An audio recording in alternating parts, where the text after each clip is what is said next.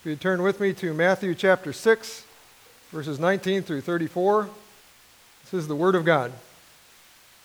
Do not lay up for yourselves treasures on earth where moth and rust destroy and where thieves break in and steal, but lay up for yourselves treasures in heaven where neither moth nor rust destroys and where thieves do not break in and steal. For where your treasure is, there your heart will be also.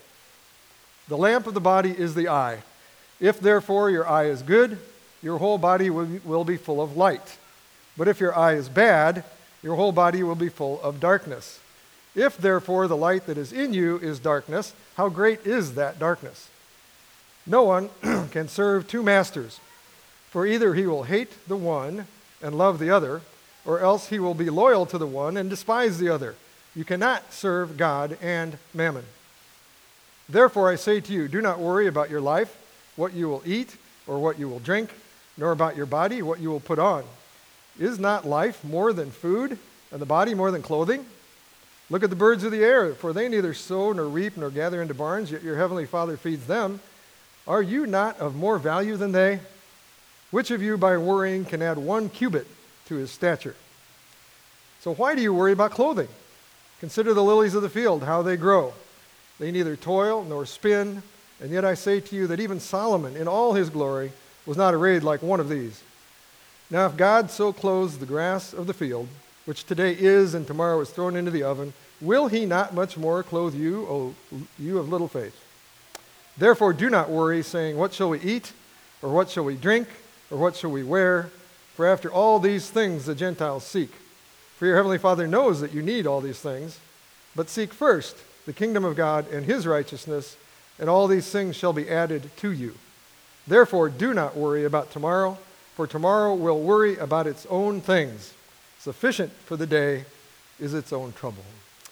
Father in heaven, thank you that we can come before you, that we can open your word freely, that we can rejoice in your revelation to us. Lord, give us hearts to hear and uh, longing to obey you. We love you, Father, Son, and Holy Spirit, and we ask this in the name of Jesus. Amen. Well, hopefully, I won't have to clear my voice too much. Apparently, I yelled too much uh, yesterday at the wedding. Didn't think I did, but I wore it out a little bit, I guess. Well, you all know what a worry wart is, right? You've heard that word before? Worry wart. It's a person who worries habitually or incessantly. They just worry all the time. And I don't really know where that term came from. I did, I did do a word search on it, and I did a little, you know, for etymology. I tried to figure out how did, where did this even come from? And it was a little uh, complicated. It wasn't really clear. Uh, but it appeared at least one reason that I found was, uh, I guess it had to do with warts being annoying, and apparently people who worry all the time can be that. Well, that was just one explanation I heard. There are some very unique ones. I, I did, some of them were really kind of strange, but, uh, and I don't think it means that worrying gives you warts, right? I mean, everybody here knows it's from picking up frogs anyway, so. Um, but, you know, so it, it, comes from a virus, of course. Uh, but worry is proven to be bad for your physical health. Uh, we all know that. It's, it's not good for your body. And as we will see, it's not good uh, for your spiritual health either.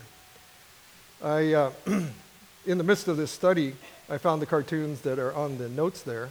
Uh, but I also found another one, and I, I, thought it was really cute. I didn't put it on here. But uh, there's a, a counselor sitting in a chair with a notepad, and then his counselee is laying on the couch. You know, I don't know if they really do that, but, you know, he's laying down, and the counselor is asking him questions. And the counselor uh, said to the patient on the couch, or it wasn't a question in this case, you worry too much. It doesn't do you any good. And the patient said, oh, it does for me. 95% of the things I worry about never happen. and that is indeed true. We do worry a lot about what will not and maybe cannot even happen, but we worry. And if, we, if worry were an Olympic sport, some of us would be medalists, I think. I, I think I would have been a gold medalist because uh, before uh, the Lord uh, got a hold of my heart, and before I was converted, uh, believe me, I was, I, I, was very good at worrying. In fact, uh, I trained myself in worry. You know, in 1 Timothy 4, it says we're to train ourselves in godliness, to exercise godliness, it says. But uh, as an unbeliever, I trained myself in worry. I was very good at it. And if there had been a national worry organization, I probably would have been the poster child. Um, But praise the Lord that uh, one of the first things the Lord impressed upon me as a young believer uh, was that this was a huge issue in my life. And so I memorized this passage as a young believer, one of the first passages I memorized. And uh, the Lord continually reminds me of this, uh, not quite daily, probably almost. Um, and, i and I praise Him that uh, I was a worrywart, uh, but the Lord has changed me to be to act more in faith. Now, some people worry more than others, of course. We all worry. Uh, at certain times, we worry even more, and uh, the Lord has an answer for that. Uh, we are not made to live like that. So, first of all, why do we worry? What does this passage, anyway, say about the reasons that we are worriers? Why do we become worry warts? Well, first of all, we worry because our treasure is in the wrong place. We, we don't understand what lasting treasure is. Verse 19 says, Do not lay up, it's a command, for yourselves treasures on earth, where moth and rust destroy, and where thieves break in and steal. But lay up, another command, for yourselves treasures in heaven, where neither moth nor rust destroys, and where thieves do not break in and steal. For where your treasure is, there your heart will be also. If you know your treasure is laid up for you where it cannot be destroyed, you don't need to worry about it, right?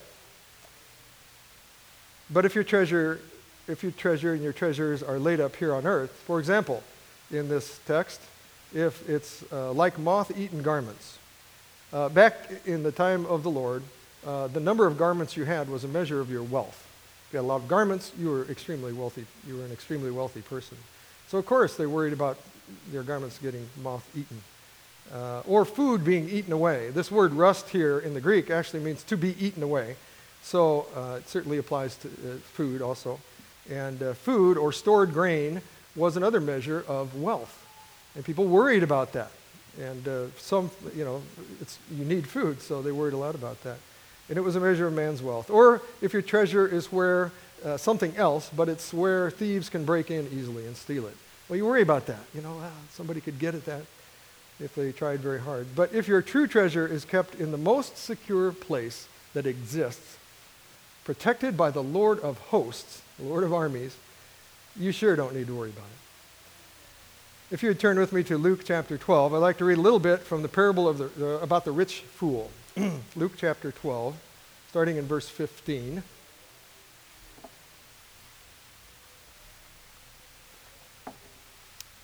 Jesus said, Take heed and beware of covetousness. For one's life does not consist in the abundance of the things he possesses. So, life, as defined by the Lord Jesus Christ, is not according to our possessions. And he continues in verse 16 Then he spoke a parable to them, saying, The ground of a certain rich man yielded plentifully. And he thought within himself, saying, Well, what shall I do? since I have no room to store my crops. So he said, I will do this. I will pull down my barns and build greater, and there I will store all my crops and my goods. Emphasis on the my there, probably. And I will say to my soul, Soul, you have many goods laid up for many years. Take your ease, eat, drink, and be merry. But God said to him, Fool, this night your soul will be required of you. Then whose will those things be which you have provided, or which, what you have stored up? So is he who lays up treasure for himself and is not rich toward God. True richness is laying up what God says is treasure. Now, Luke 12, in verse 33, if you go down, says, Sell what you have and give alms. Provide yourselves money bags which do not grow old, a treasure in the heavens that does not fail, where no thief approaches nor moth destroys. For where your treasure is, there your heart will be also. So the true treasure, which cannot fail and is kept in heaven for us, is termed money bags which do not grow old. You know, an old money bag, you know, money can fall out, it can be worn out, but uh, it becomes a present joy, not a burden, not a burden that we have to worry about, and it becomes a future reward also. It's kept in heaven for us. Randy Alcorn wrote a book uh, called The Treasure Principle. I know some of you have read this, uh, this little, little book. It's a, it was, it's a great blessing. Uh, the, the uh, subtitle is called Discovering the Secret of Joyful Giving. I'd like to just very quickly go over the principles of this because it relates uh, to all that we'll say today. First of all, he started the book, in the beginning of the book, he said, Well, you can't take it with you. You know that expression. You can't take it with you, but you can send it on ahead. I like that expression. But the first principle was God owns everything. I'm his money manager. Okay? We manage the assets he entrusts to us as stewards. And it's important to remember that it's all his. It's all his, and we should invest it as he desires. Secondly, my heart goes, always goes where I put my money. That's the principle that, uh, that I've read several times. My heart always goes where I put my money. So we should wisely allocate uh, our temporal blessings to invest in eternal things, which I'll mention about a little later. Our hearts follow what we treasure, and God wants our hearts. Thirdly, heaven, or the new earth, not the present one, uh, is my home. Heaven is my home. We are citizens of heaven, and citizens usually invest in their own country. They're going to invest, they're going to store up where they end up, where they want to end up anyway, and where their true home is. Fourth, I should live today not for the dot, but for the line. The dot is our present life here on earth, and the line goes on forever. Invest for eternity. Fifthly, he said, giving is the only antidote to materialism. The only antidote to materialism. Giving is a joyful surrender to a greater person with a greater agenda. It dethrones me and it exalts him. And last of all, the last principle in the book is God prospers me not to raise my standard of living, but to raise my standard of giving. A great expression. God gives us more than we need, more than our necessities, so we can give generously and lay up treasures in heaven. So these principles are also illustrated by uh, a famous person, famous quote by a fam- now famous person, Jim Elliot, who was martyred in Ecuador in, the, in 1955, I believe. He is no fool who gives what he cannot keep to gain what he cannot lose. And that's exactly what we're talking about here. And he was talking about the treasure of the gospel, but uh, the principle is the same. He is no fool who gives what he cannot keep to gain what he cannot lose. So lay up for yourselves treasures in heaven where your lasting treasure is kept. The treasure which does not fail, and you won't have to worry about it. Letter B, we worry because we are not generous with our treasure. Uh, verses 22 and 23. The lamp of the body is the eye. If therefore your eye is good, your whole body will be full of light. But if your eye is bad, your whole body will be full of darkness. If therefore the light that is in you is darkness, how great is that darkness? Well, it's very great. Now, the eye is the window which allows light, of course, to come into us, light to come into a room so you can see things. And the amount of light entering a person's heart and soul uh, impacts his or her vision of the future, of course, his understanding of what is lasting and what is eternal and valuable. If we are blinded by our worry and not disposed to use our treasure here to help people for kingdom purposes, uh, that truly is darkness. It's a good definition of darkness. And there are two kinds of eyes listed here there's the good eye and the bad eye. And in the context, actually, the Greek word for good here means generous. Means generous. And for bad means grudging.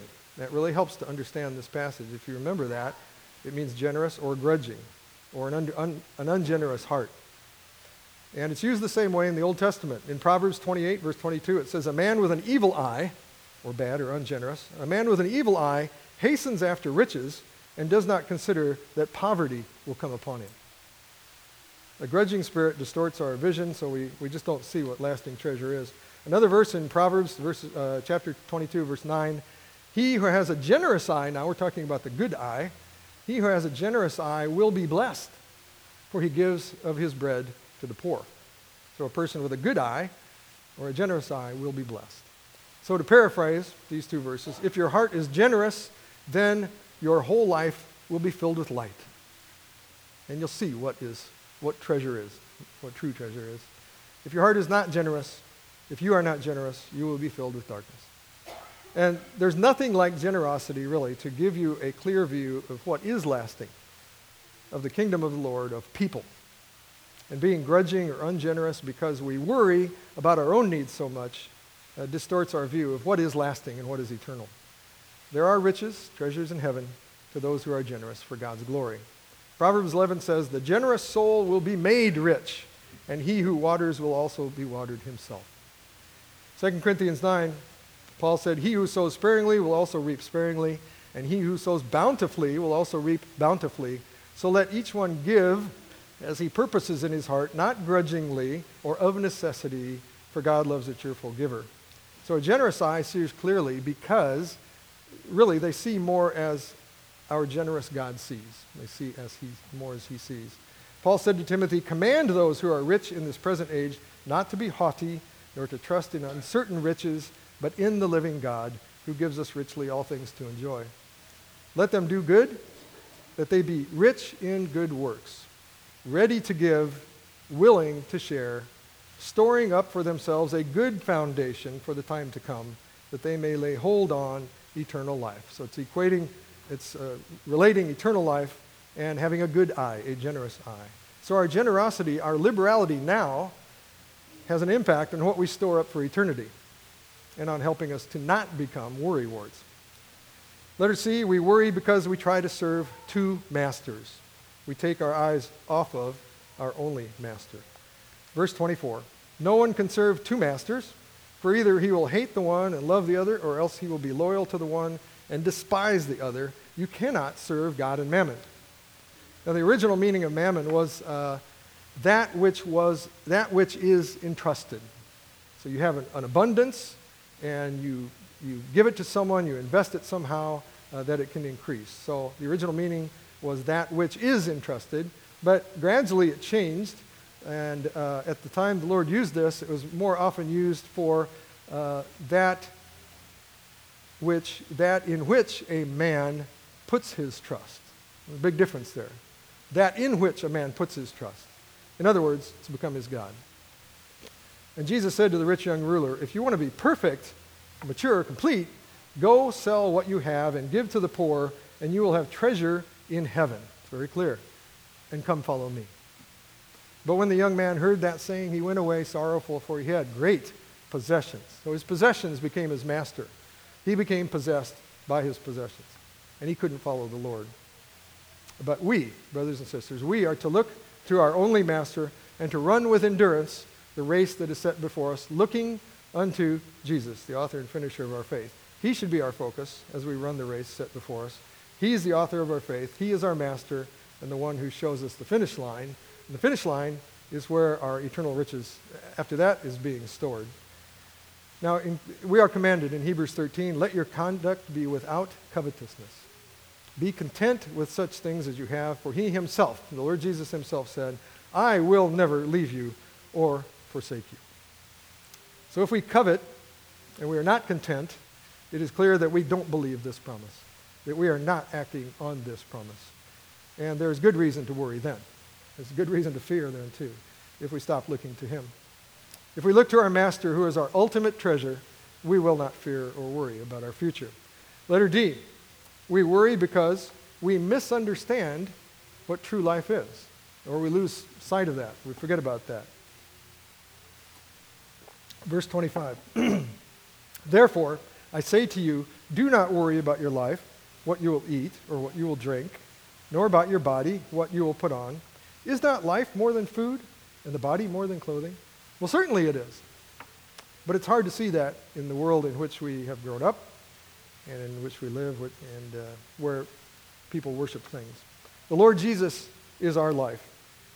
It says in uh, 1 John that this is the testimony that God has given us eternal life, and this life is in his Son. He who has the Son has life. He who does not have the Son of God does not have life. The definition could not be clearer. And because he is our life and he gave us life and gives us breath each day to live, worry is a sin against him. And worry is one of those sins that so easily ensnares us. Very easy to start going down that road. So, all those who do not know that Jesus Christ is eternal life have great reason to worry. And all those who know him have life and are commanded here not to worry. This is not about reasonable prudence or you know, reasonable planning or foresight. The Lord here is forbidding us not to worry. And worry takes the joy out of our lives and distracts us from true life in Him. God gives life in Christ, and so we should trust Him for the things which are necessary to support life. Letter E, we worry because we misunderstand our value to our Heavenly Father. Verse 26 Look at the birds of the air, for they neither sow nor reap nor gather into barns, yet your Heavenly Father feeds them.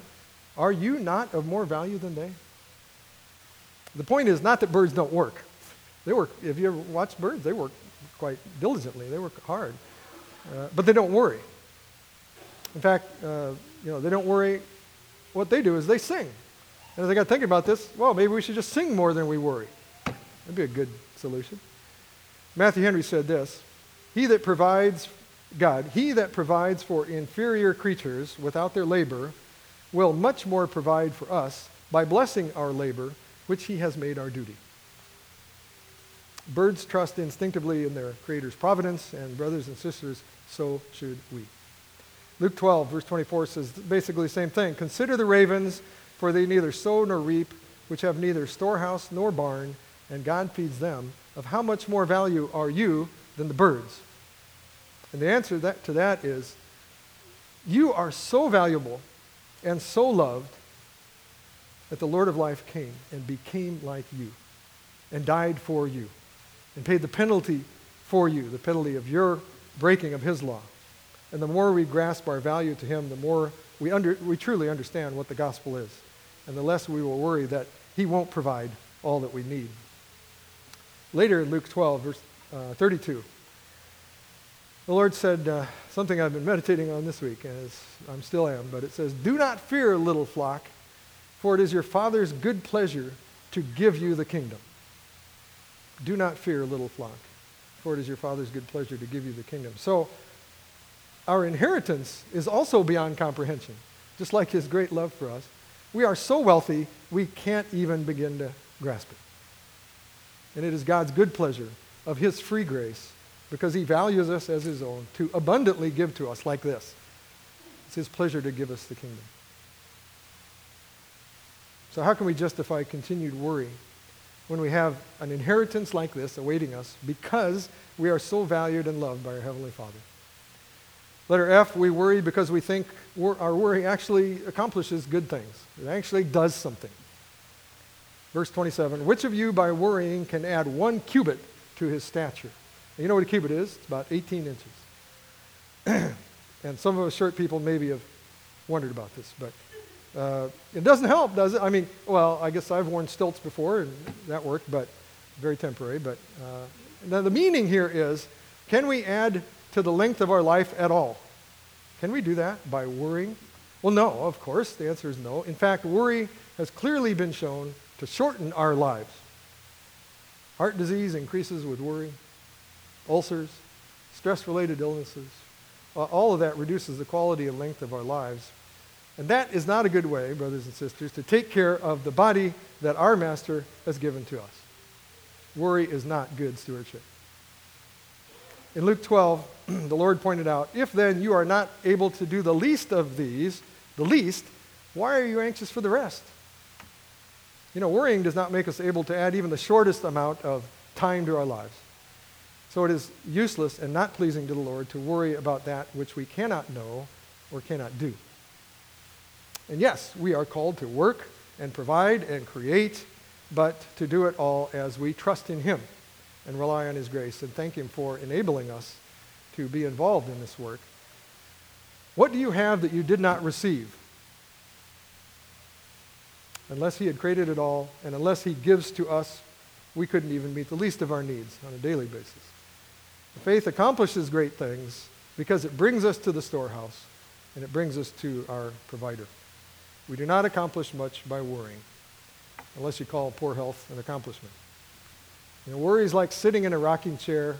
It gives you something to do, but it doesn't get you anywhere. Well, lastly, letter G. We worry because we don't want to let God provide in His time, in His way, in His sovereign way. In other words, for His glory. We simply don't live by faith. Verse 28 So why do you worry about clothing? Consider the lilies of the field, how they grow. They neither toil nor spin. And yet I say to you that even Solomon in all his glory was not arrayed like one of these.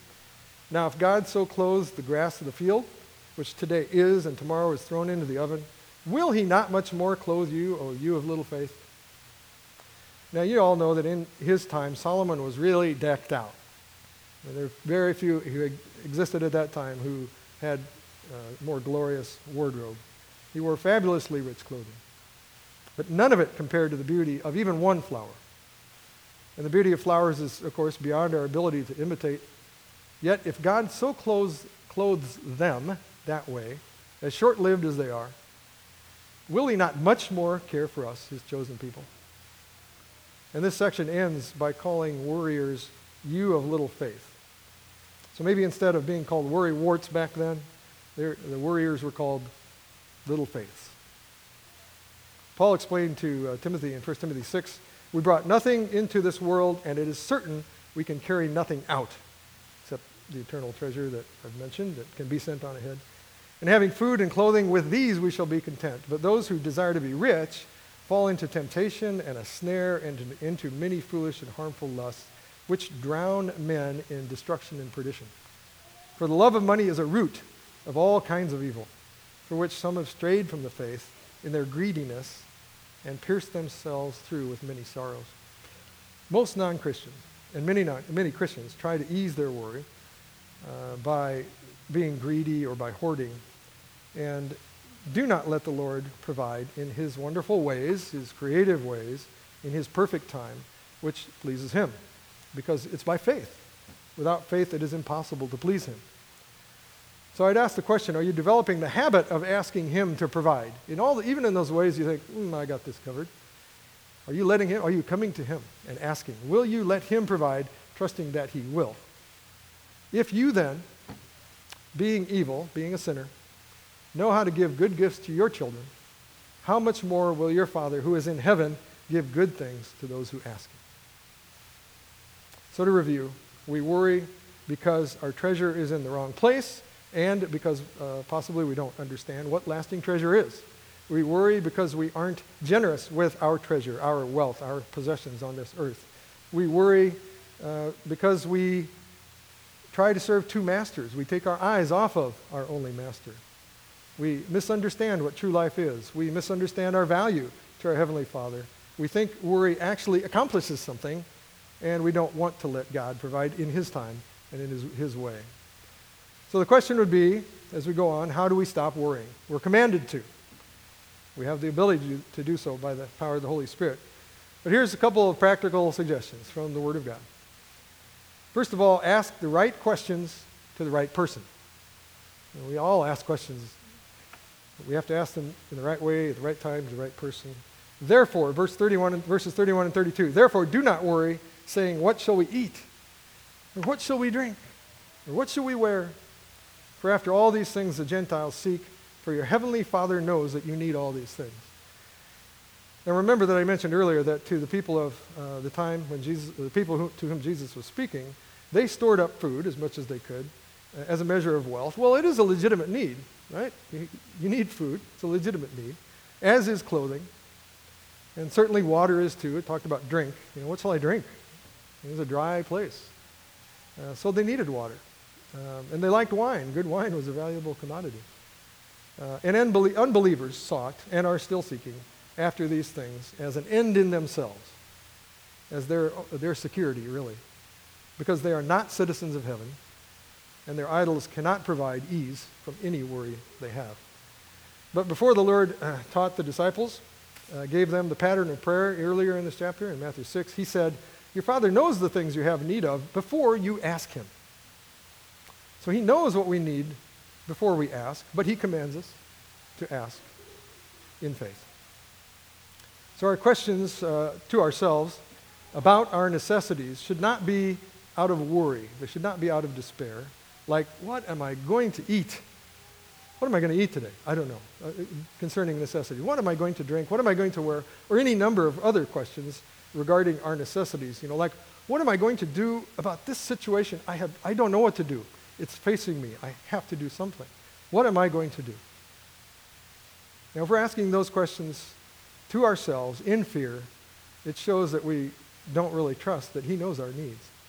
We don't trust Him. And that is the sin of unbelief.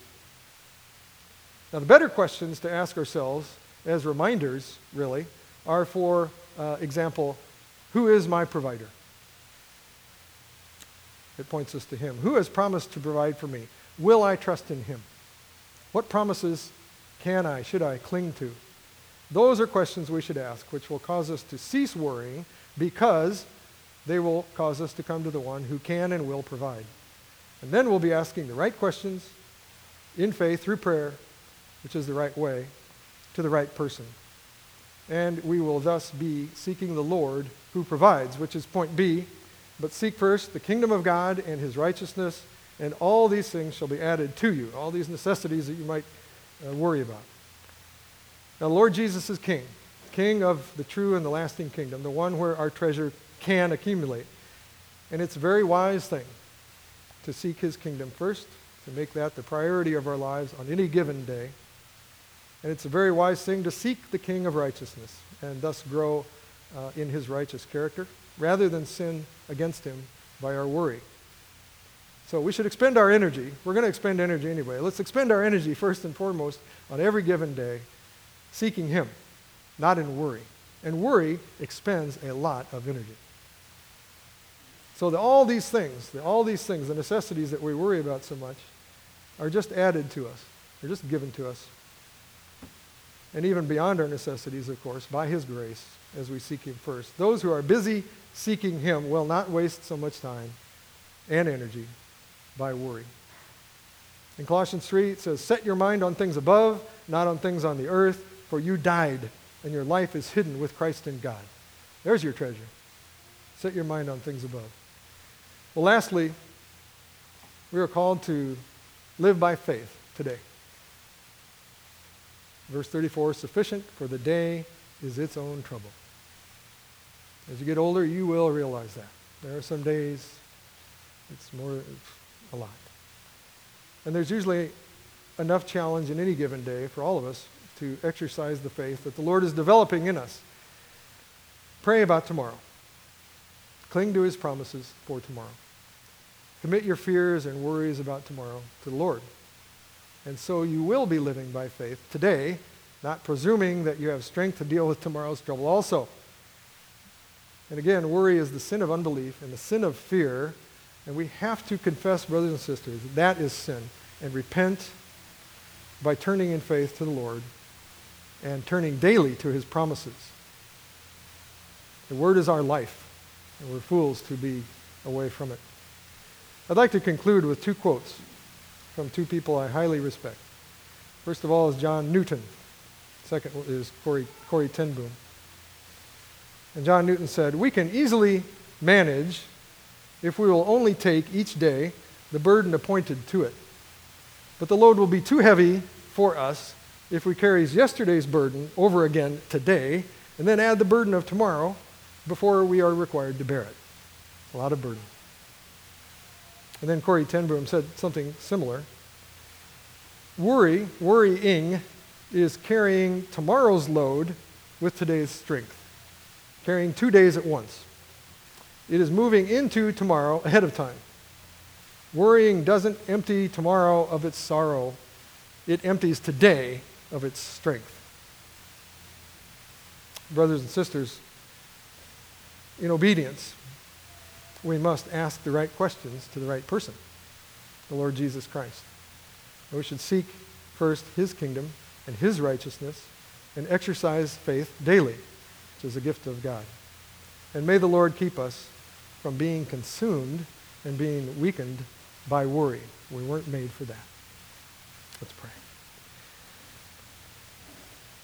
Lord of all, you are our provider and our master Forgive us for the sin of worry, for not seeking you first, for not trusting in you and your precious and very great promises.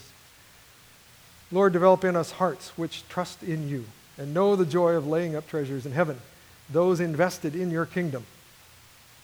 Open our eyes to see that you value us and you love us far beyond what we can comprehend, and enable us by the power of your Holy Spirit to please you by walking by faith in your provision in your timing, in your way. And may we be so focused on you that we will worry less and less and glorify you as the Lord who bought us and cares for us. In the name of Jesus Christ, our Master, we ask this. Amen.